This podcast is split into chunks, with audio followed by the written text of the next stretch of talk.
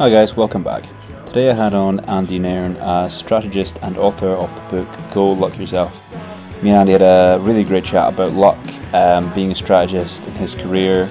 Um, there's some really good um, sort of tidbits and stories and stuff from Andy's book, um, as well as a really nice sort of large discussion about luck and its role in business and why businesses and advertising agencies and clients overlook luck um, and the role that it can play in creating um, better work. So, without further ado, here is Andy Nairn. Enjoy.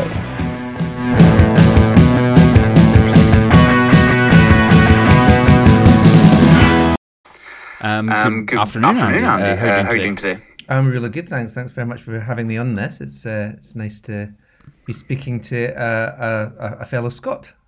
Yeah, I Yeah. think you might be the the second the, f- the second Scots person I've spoke to um, on this. So always good to you know have some some Scottish voices on. Um, why don't you take me through your career path? Um, what led you into advertising and what got you to where you are today?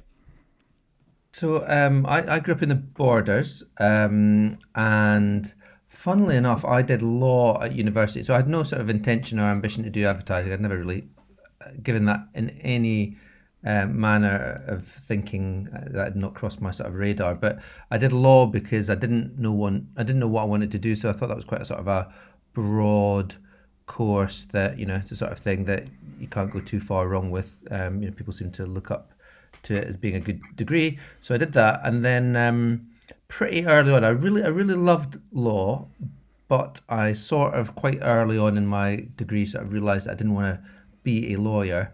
Um, I sort of felt that that was going to be a bit sort of corporate and um, wouldn't be quite right for me. Um, but I loved the sort of problem solving aspect of it.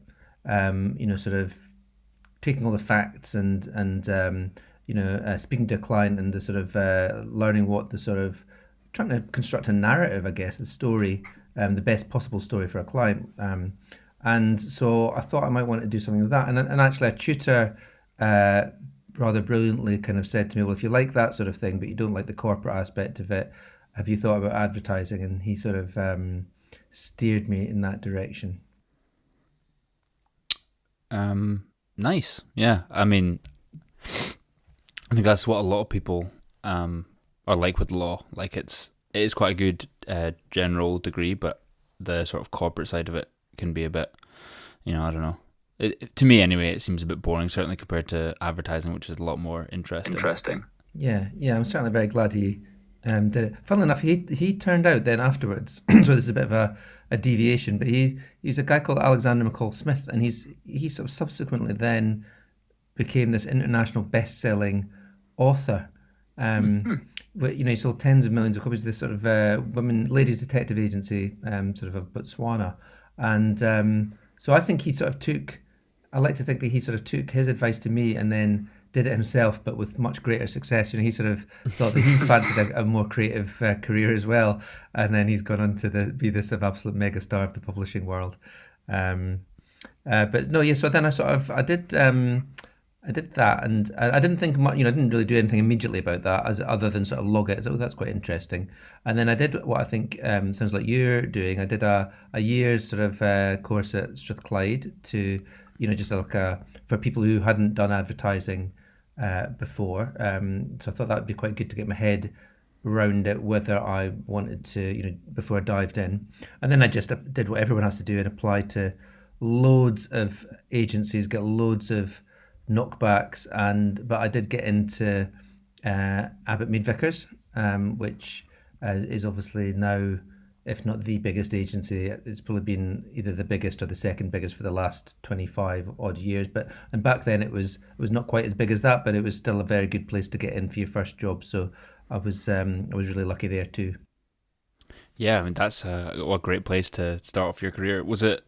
that Was it like a big agency compared to others back then, or was it still pretty small? Like, what did it feel like when you first went down there? Obviously, with no experience of of what an agency's like. Like Yeah, well, I mean, I had literally no experience. It was about, um, I think it was number 10. Um, so, you know, it was, it was pretty big, but it, it wasn't an absolute giant. A, couple of years later, it won the BT account, and then overnight it became, became the biggest agency um, in Britain, which it hung on to, I think, for the next 25 odd years. Um, but I, when, I, when I applied, I applied uh, as an account person, you know, account man, I guess, account manager, um, just because I hadn't really heard of planning or strategy. Um, and again, I had a bit of a lucky break because somebody in the interview process sort of uh, sort of uh, advised me, I don't think you'll be as good at that as you would be at this other job um, called strategy.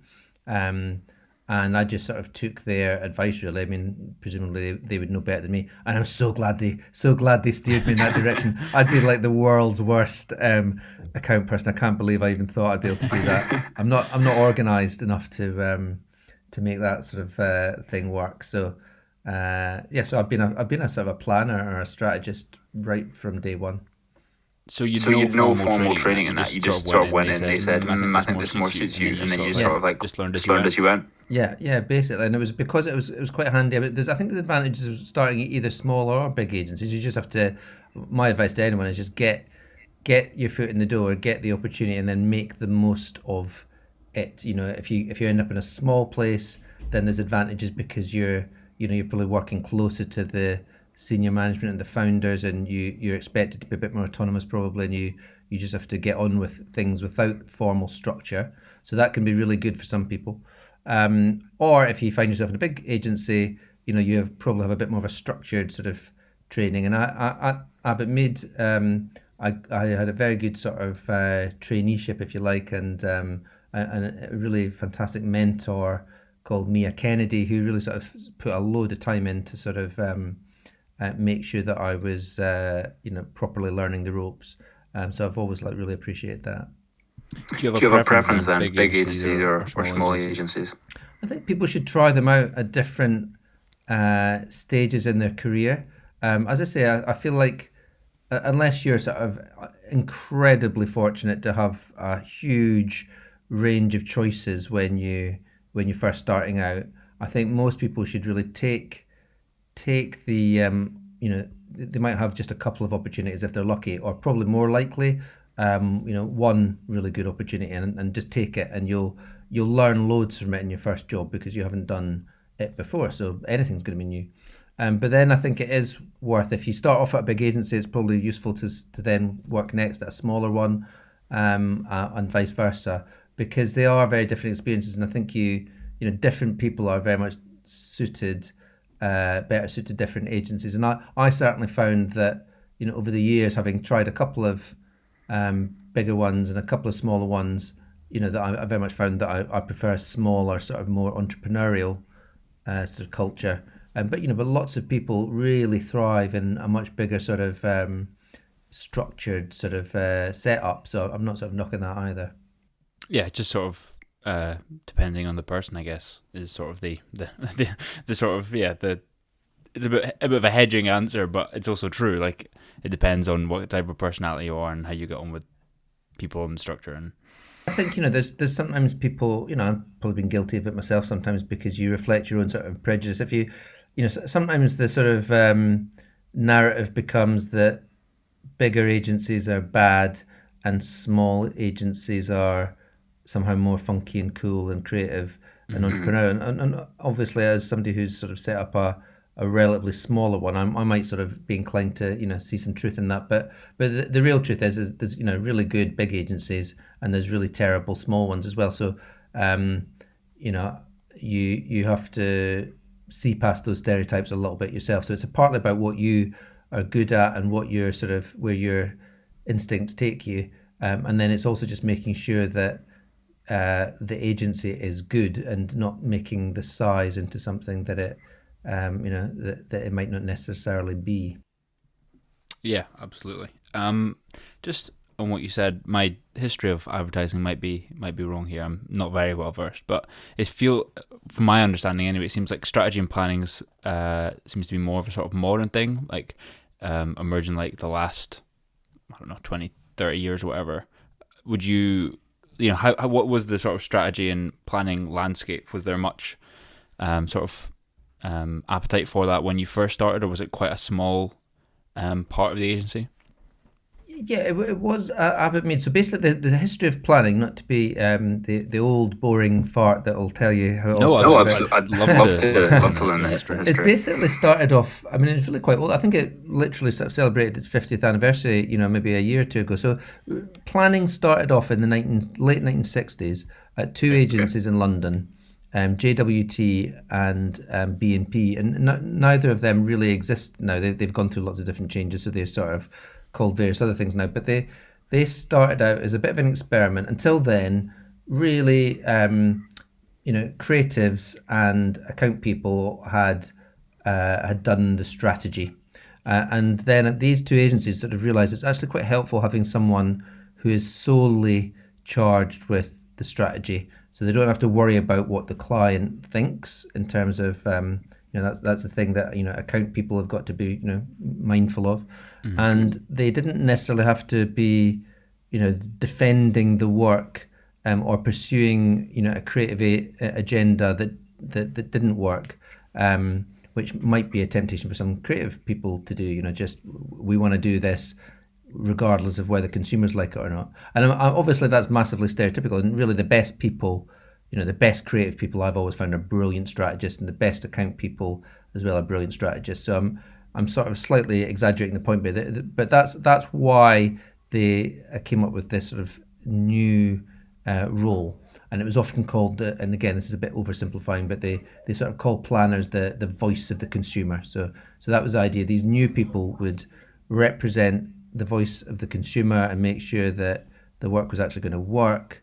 Um, and be sort of populist and you know not be developed in a bubble and all the rest of it and um, and so it sort of slowly took off around agencies in London um, for the next sort of 20 odd years so by the time I'd sort of joined in I think my, I first started in advertising in 1993 which I realise now sounds ridiculously long ago um, but the, it was pretty well established in all the main agencies in the UK it was a bit new in the US and so I did a couple of years uh, over here, and then I went to the States um, uh, for a couple of years, uh, where it was a little bit more unusual, and a lot of the people who were doing planning and strategy in the States back then, and still to a degree now, um, were British, you know, because they were sort of imported over.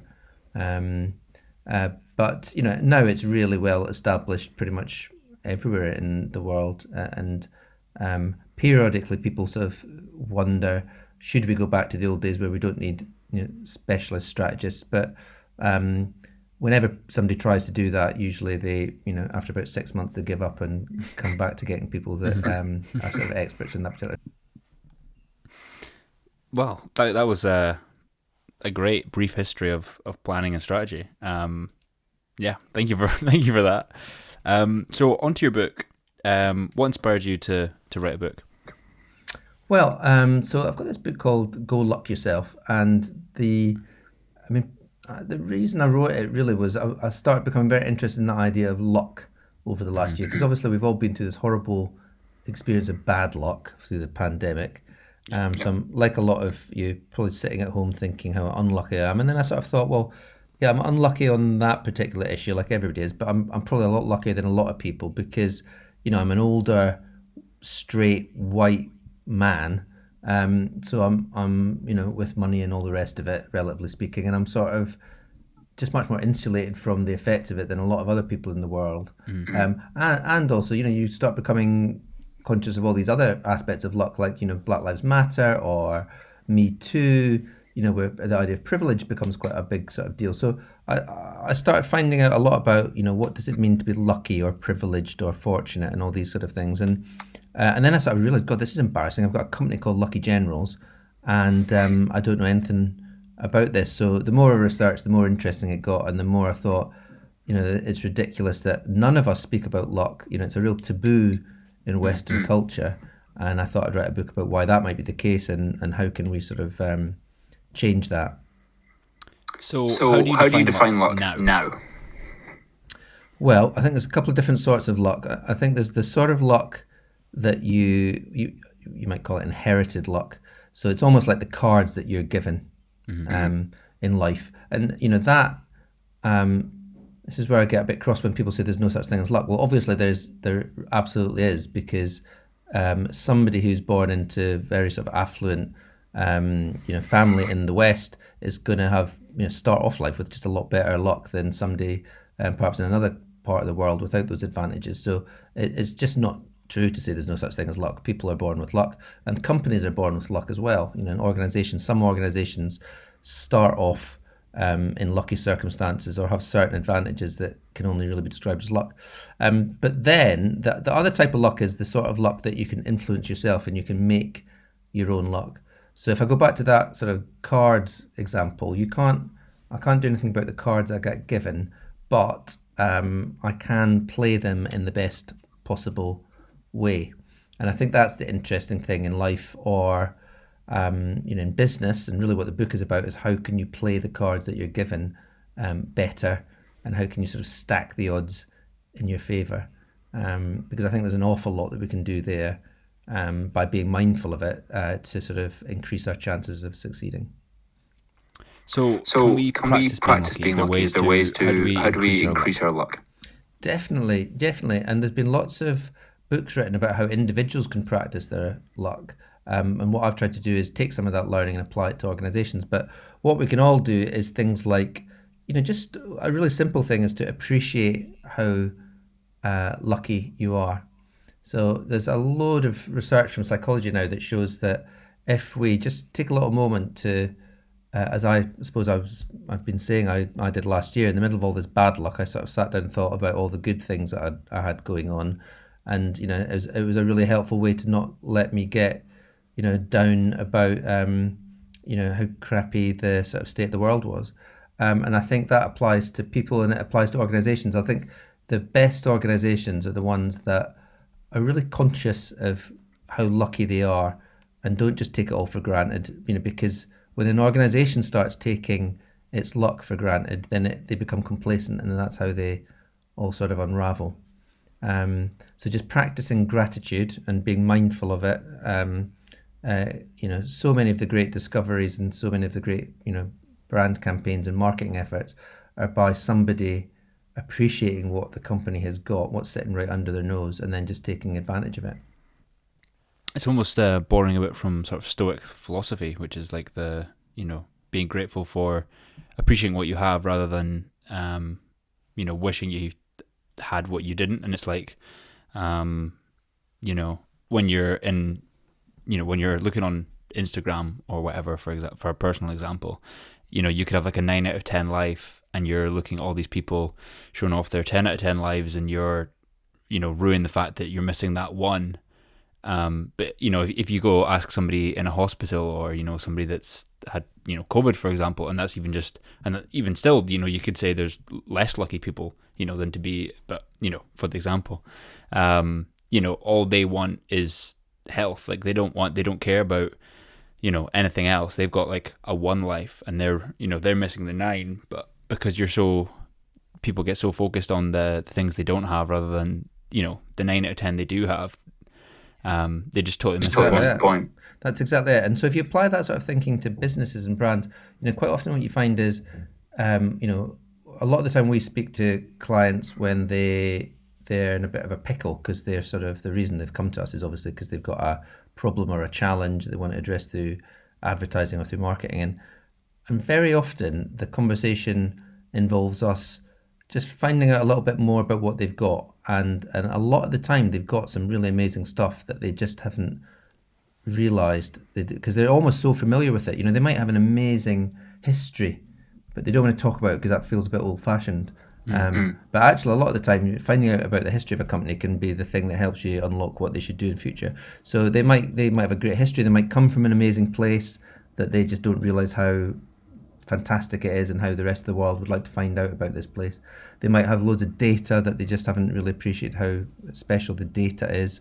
Um, they might have an amazing name. They might have an amazing brand character, you know, that's they're a bit embarrassed by because they think that, you know, old logos and old sort of mascots and people like that are, are not, they're a bit old fashioned, but, but actually you can do some amazing things with um, things like that. So a lot of the time, these assets are almost like just sitting in the company. It's almost like up in the attic, and you mm-hmm. need to just mm-hmm. go up into the attic and bring them down and blow a bit of dust off them, um, and and that can be a really powerful thing that we can do.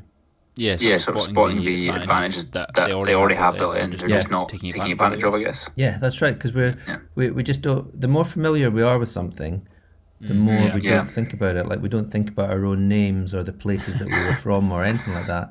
Uh, and sometimes somebody else might say, "Wow, that's a, you should do something with that. That's incredible."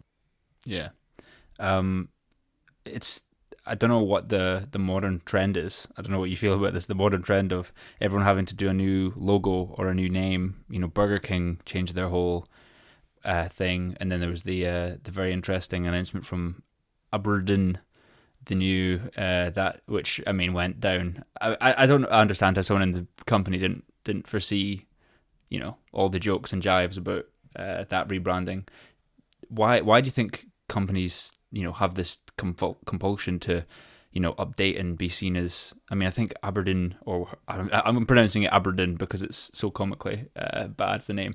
I think they said like the new name's going to make them you know digitally active and agile and all these sort of words that I mean I don't think a name makes you digitally active or anything. You know why why do companies have this compulsion to update their image?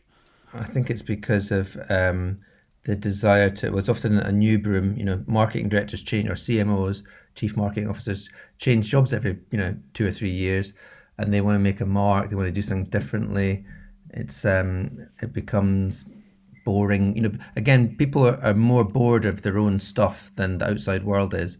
Mm. You know, mm. um, if you see a logo, you know, a hundred times a day, or if you watch your own adverts, you know, dozens of times a day you know, then you have a very warped sense of the world. You know, other people have maybe seen the advert once if they're lucky, and you know, only get glances at the at the logo as well, so they're not bored of it. But companies get bored of their own stuff a lot sooner than consumers, um, and there's this desire to look new and to patch things up. And you hit it right on the head there with your comment that a name doesn't somehow make you agile. You you know, people people have a, a, a a sort of a really warped relationship with names because it's the name. The name reflects what sort of company you are. If you're incredibly agile, then that name will become known for agility, not the other way round. Mm-hmm. And that's yeah. one of the yeah. things I say in the book is that you know if you look at you know let's take um, Facebook and MySpace. Uh, MySpace is a miles better name. I mean, it's sort of yeah. it's sort of uh, a lovely sort of evocative sense of having my space in the world and it's it's about me personally and it explains sort of what it is. Facebook doesn't make any sense. It's sort of it's like a i mean i think it originally came from college yearbooks didn't it? But yeah i think that that, that was the because the original idea was like it was um was like rating people's uh, faces i think which is and then the fact that they don't they've not changed it from what's pretty questionable. Kind of, I mean, not that they're not that they're you know the height of a, a moral company nowadays, but in a very different way. But yeah, it, you're right. MySpace is a much better name. So, but that just kind of shows how the name, you know, a good name, you know, can't um can't compensate for you know you having a uh, you know not such good product. And there's so many examples of that. You know, again, if you look at Google, um, as opposed to Ask Jeeves, which I don't know if that even still exists now, but that was an early sort of uh, search engine that had a great name and had a little. Bu- yeah, they've they've dropped Jeeves to just Ask now, I think. Which was which was the best bit. Jeeves was Jeeves was the he was the USP. And it kind of told you what you do. Like Google's just like some faceless, you know, is a technical word for a long number, isn't it? But um, you know, they've obviously. Uh, overcome that, and now we think that Google's a great name because it's you know uh, they've they've grown into the brand name, and there's just tons of them. So um, really, what I always sort of feel clients need to do is sort out the bit, you know, make sure that the product and the brand and the company is doing the right thing. Then the name becomes a little bit less important, or it can be like a really good asset to, um, you know, uh, to make more of. Uh, once it is, once there's some substance behind it, I guess. Yeah, um, the point about um, the the brand leads the name rather than the name leads the brand or the company um, is like yeah that's a really good point. And yeah I, I don't know people seem to people seem to be missing that and trying to trying to shortcut it by just going straight to a cool name. Cool name and hoping that it's a shortcut isn't it? You're exactly right again. That's a sort of uh it's, it's it's quicker and easier to chop a few vowels out um, than than to actually um, you know go through all the uh, systems. I mean, having said that, I, I should sort of say that one one of the interesting things about design is sometimes things you know take take a while to bed in, and so um, you know if they if they do genuinely do all sorts of other interesting stuff, then we might all be if they live up to you know the desire to be agile and all the rest of it, then we'll all be sitting there saying this is a genius case study in a couple of years' time. But they need to just back it up with some action, I think. Yeah, I mean, yeah, yeah, absolutely. Um, so why don't you give me uh one of your your favorite stories or discoveries um when you were writing the book and doing the research for the book? Um, well, uh, there's lots of what occurred to me is that there's lots of the biggest discoveries in the worlds of you know things like science or literature or um, music or you know sport. Uh, lots of big events and you know major moments have been formed by luck. But the same is true of advertising or brands as well. So to, to think of a couple of examples. Um, uh, many years ago, the great creative John Hegarty was walking through a factory, an Audi factory in Germany, and on the wall there was a poster that said Vorsprung durch Technik, um, which he asked what it meant. I mean, people must have been walking past that factory poster, you know, hundreds and thousands of times before. Mm-hmm. Nobody ever bothered about it. Um, and he found out that it was, you know, um, progress through technology. And then what was brilliant was that he then he seized that opportunity and realized that, that well, that's interesting. But in particular, he didn't translate it, which is like yeah. incredibly yeah. brave. You know, he just ran that because he realized that it sounded even more cool and technical and sort of Teutonic and sort of clever um, to run the line in a in a foreign language. And you know they've been running that line for about whatever it is 40, 50 years, which is amazing. And I think that's you know that that is a great example of the luck is in that company. The writing is literally on the wall, um, and he's he's been, but everyone's missed it. You know, thousands of people have walked past that and not thought anything of it. And he's sometimes you need these fresh eyes to spot the opportunity. Um, so I like that one. And then the other um, one that I really liked was um, there's, a, there's somebody sort of walking through the forest with his dog in Switzerland and uh, got the dog back to the house, and the dog was covered in burrs, you know, sort of um, seeds, and they're all stuck to his fur. And this guy was like an engineer. Um, so he, you know, combed it all out. Took him ages, and then he he thought he'd put them under his microscope just to see why they were so sticky.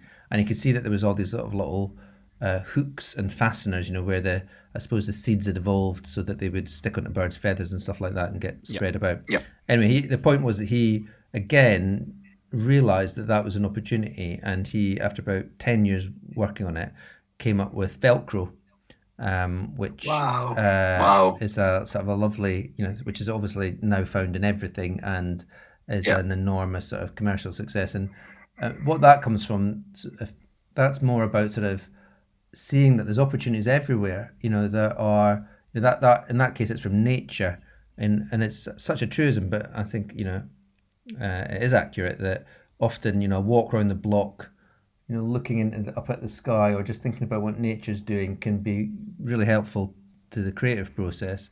Um, but the same is true you know so many great ideas that have been sport inspired by sport or art or religion or you know music or any of those other things as well. And I, I think that's a, a, good reminder of us. You know, the answer is not always, um, you know, sitting in front of us in a uh, on a spreadsheet. You know.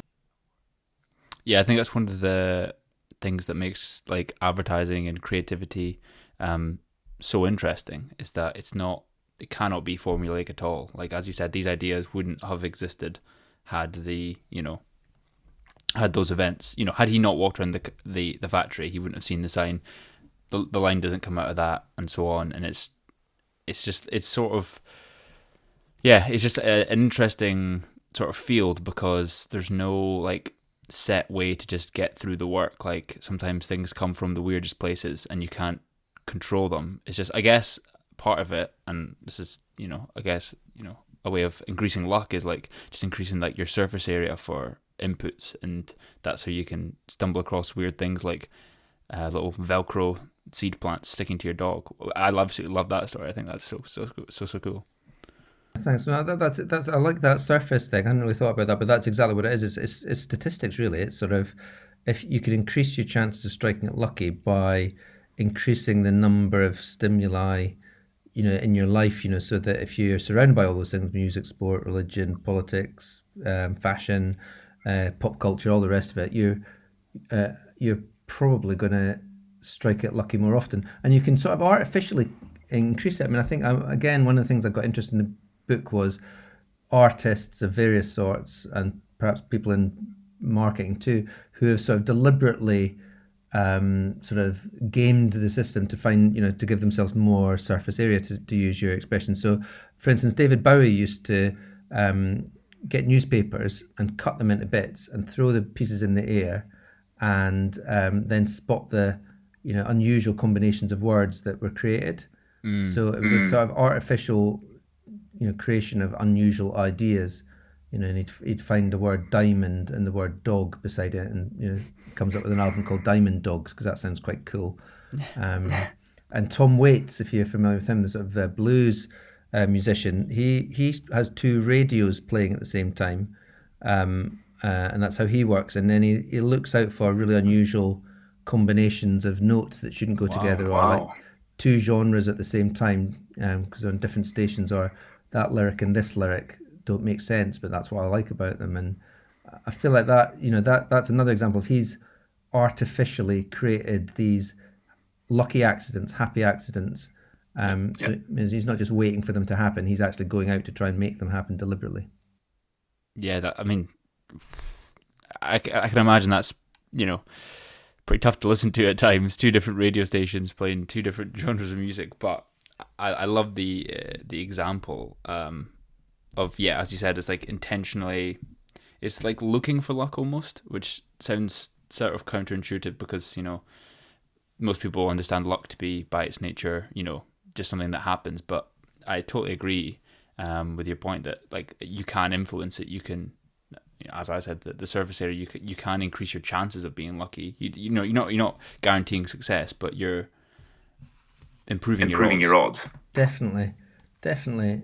You know, um, look at one of the other big debates of this year about one of the big sort of things that we're all talking about diversity and mostly we're talking about it quite rightly for the sort of ethical reasons that we need more um, diverse teams because that is the the right thing to do um, but also it's just like a basic commercial truth that you'll you'll massively increase your chances of doing something more interesting um, by having people from different experiences because that is the equivalent of having, of having two radios switched on at the same time. Yeah. Yeah. Yeah. Yeah. We're yeah, all listening, the, the, sorry. Sorry. No, no. Yeah. If we're all listening at the same same radio on the same frequency with the same music, we're all going to come up with the same idea. But if we've got different, you know, sources hitting our antennae, then we're going to create more interesting stuff.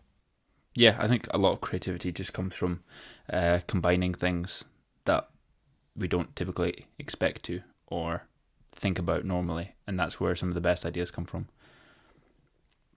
And um, was there anything that you initially wrote in the book that you had to take out that you you wish you could? I mean, I, imagine it wasn't you know written to the word count submit perfect, but like, was there anything that um that hurt you to take out that you wish you could have kept in, but it didn't make didn't make the cut?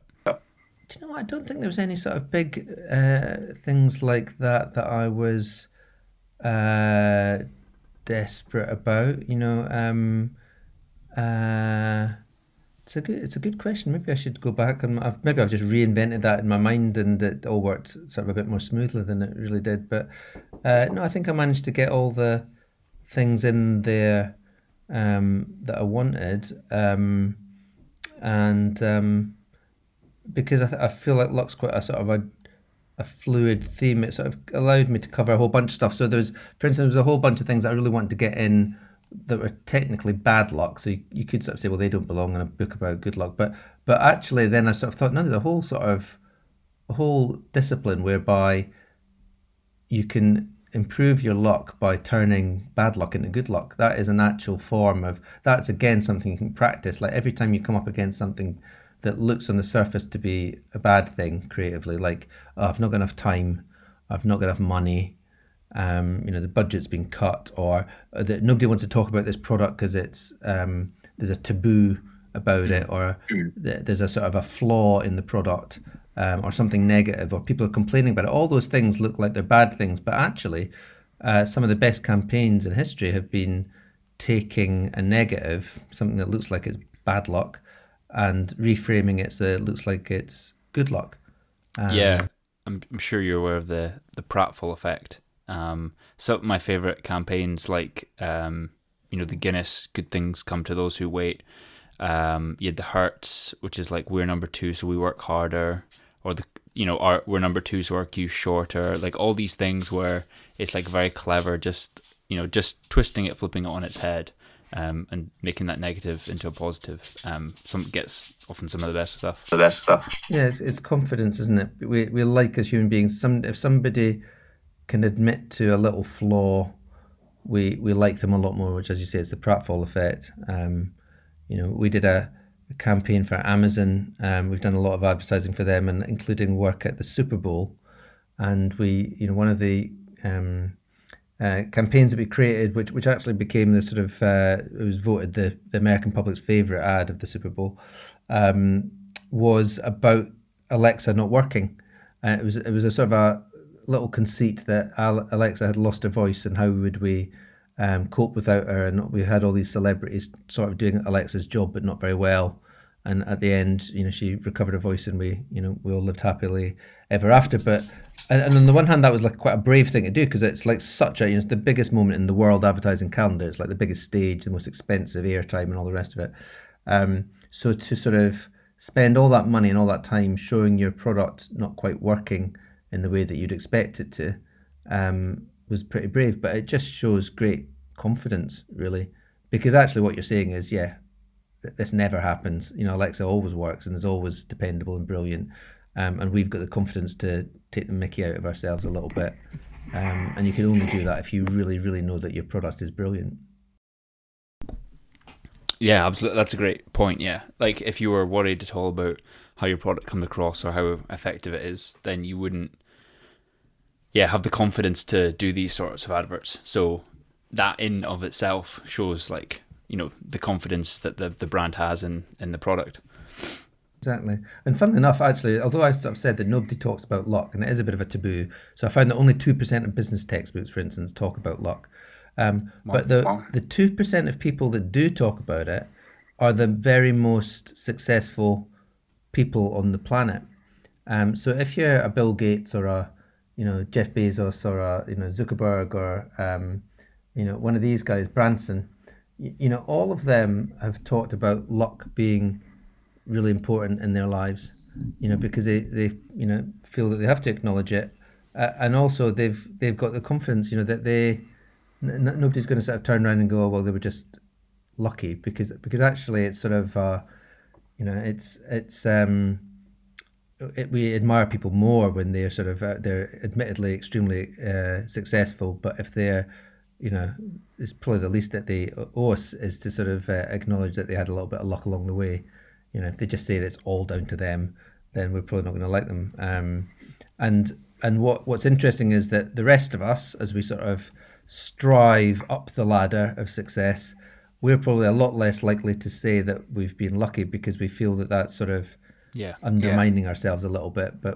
when you when you get to up to the very sort of highest sort of echelons, people finally admit, yeah, no, I did get a lot of luck on the way. Yeah, do you think that's why there's this aversion to admitting luck? Is it like almost like, oh well, I've not, you know, people don't want to come off um, to say to others like, oh, I didn't really deserve or not deserve, but didn't fully earn my success. I actually just got lucky, or is it because, you know, if you're trying to climb, as you said, is not, you know, the advice you want to hear is not, oh well, just you know, keep trying and hopefully you know something will turn out because it's not you know what I mean it's not very concrete advice. Do you think that these sorts of reasons are why we sort of stay away from from uh, talking, uh, about, talking about, it. Yes, I think it's sort of the, it's been this in the book as I've talked about this. Um, it's really a Victorian sort of uh, attitude that this this all happened in Victorian times, where up until then we'd all been very happy talking about luck, and then they took a major sort of downer on it because it sort of um, interfered with their beliefs about the industrial revolution and the Protestant work ethic, where everyone's got to just work harder and harder and harder, and if you've if you've succeeded and if you're rich, that means that it's it's because you've uh, worked really hard and sort of God has smiled on you. And if you're um, if you haven't um, uh, if you're not wealthy, if you're poor, it's because you haven't worked hard enough. Um, and I think it goes back to that sort of uh, assumption that that luck is the opposite of hard work. I think you can believe in both. Like I mean, I like to think I've worked pretty hard, and um, you know, lots of people have to work really hard these days. Um, but I still think you have to leave room for luck. So I think it's when I say that I'm lucky or someone else is lucky, I'm not saying that they're, you know, that they didn't deserve it or that they, because I still think there's a real, um, you know, brilliance and creativity required to take the chances that you're going to. Mm-hmm. So that you know that Velcro story we talked about before. So that's a good example, isn't it? Because that that was he was lucky. This guy George de Mestral, who's the guy who had the dog, was very lucky to make that discovery. But so it was a lucky uh, anecdote, I guess. You know, but um, he had to, you know, I, I would have just combed the dog's hair and got, you know, yeah, yeah, yeah, you know, yeah. got on with it. But he had the wherewithal to realize, oh, this is quite interesting, and then spend the next ten years working really hard on a solution, and then commercializing it and making his fortune. So you can have both luck and then, um, you know, talent and hard work and imagination. Um, so some people would say that luck, in answer to one of your questions before, these aren't my words, but um, quite a lot of philosophers and people like that have said that luck is where opportunity meets a prepared mind, which mm-hmm. I quite mm-hmm. like. You know, you, yeah. you, yeah. Got, you got to be able to jump on the opportunity. Yeah, because you know, if that had, as you said, if that happened to you or if that happened to me, like, so he had to, one, have it happen to him, which was fortunate. Two, had to, you know, as you said, he was an engineer, so he had that, you know, he had to then take it upon himself to look at it under the microscope and notice it. And then three, you know, there's so I'm sure there's so many good ideas for companies or products or things that never make it because you know bad luck or you know they don't execute it quite the right way or they hit the market at the wrong time. You know, just because, yeah, l- luck doesn't mean you know lack of talent or undeserved success because there's there's so much more that it, it takes than just luck. Just luck. Exactly. If you look at you know that I mean from science, you know the most famous example of all is probably um, Alexander Fleming, wasn't it? And his old uh, petri dish on the yeah yeah. you know, on the windowsill that was g- gathering fungi and bacteria and all the rest of it. And you know, again, I would have just chucked that out. It'd be disgusting. like, oh my god, what the hell's this on my petri dish? But um, he obviously realised the potential, you know, uh, significance of it. And nobody in science looks back and says, "Well, Alexander Fleming was a bit lucky." Mm. You know, they don't. People mm. don't sort of um, berate him as being a bit jammy. They yeah. realised that no, it was yeah. a moment of serendipity, but he was brilliant to be able to spotted significance. And I think that's that's where the cleverness. And again, that John Hegarty story I told you about the he spotted it on the factory wall, mm. but then so that was lucky that he was passing at that moment, but he seized the opportunity, and that, that's what we can train ourselves to do. We can't, you know. We can increase our chances of being in those lucky situations more often, and then we can also increase our chances of spotting the opportunities and doing something. Yeah, I think that's um, yeah, brilliantly brilliantly put. Um, okay, to finish up, um, can I get your top three book recommendations uh, in the obviously uh, the advertising sphere? Well, um, there's a great book called The Choice Factory. Yeah, Richard um, yeah, by Richard, Richard Shotton. Yeah, exactly. Which I think is a really simple and easy way into uh, behavioral economics. Mm-hmm. Um, mm-hmm. What else am I, have I been reading recently? There's uh, Brandsplaining is a new mm-hmm. book that's out by uh, Jane Cunningham, uh, which is all about sort of the sexism that's still present in marketing. Um, and then there's a um, anything by Adam Morgan, I think is always brilliant. Um, so whether that's Eat Big Fish or The Pirate Inside, but he's got he had one a couple of years ago called A Beautiful Constraint, and it was about something we've sort of touched on, which is about how sometimes restrictions and limits can be uh, can help you be more creative and interesting. So that's three goodies for um, for starters. Yeah, I've read The Choice Factory, uh, cover to cover like three or four times. It's absolutely brilliant. Um, but yeah, I'll definitely get uh, sink my teeth into the other two, and of course, Go Luck Yourself, which is out on the eighth of June. That's right, 8th of June. And I should also say that all the royalties are going to um, an organisation called Commercial Break, which is about uh, helps working class kids get a, a, lucky break in our industry. Yeah, that's a really good um, a really good enterprise. Um, they do some some really good stuff, uh, which is another thing, as you said, about the diversity diversity of um, background and income and and thought in that regard is also uh, definitely important. Definitely, yeah. So yeah, thank you very much. No, thank no, you very thank much you very much for coming on. This has been, uh, it's been, uh, an absolute, pleasure. pleasure. Good stuff. Okay, well, good luck, everyone. Cheers. Cheers. Thanks.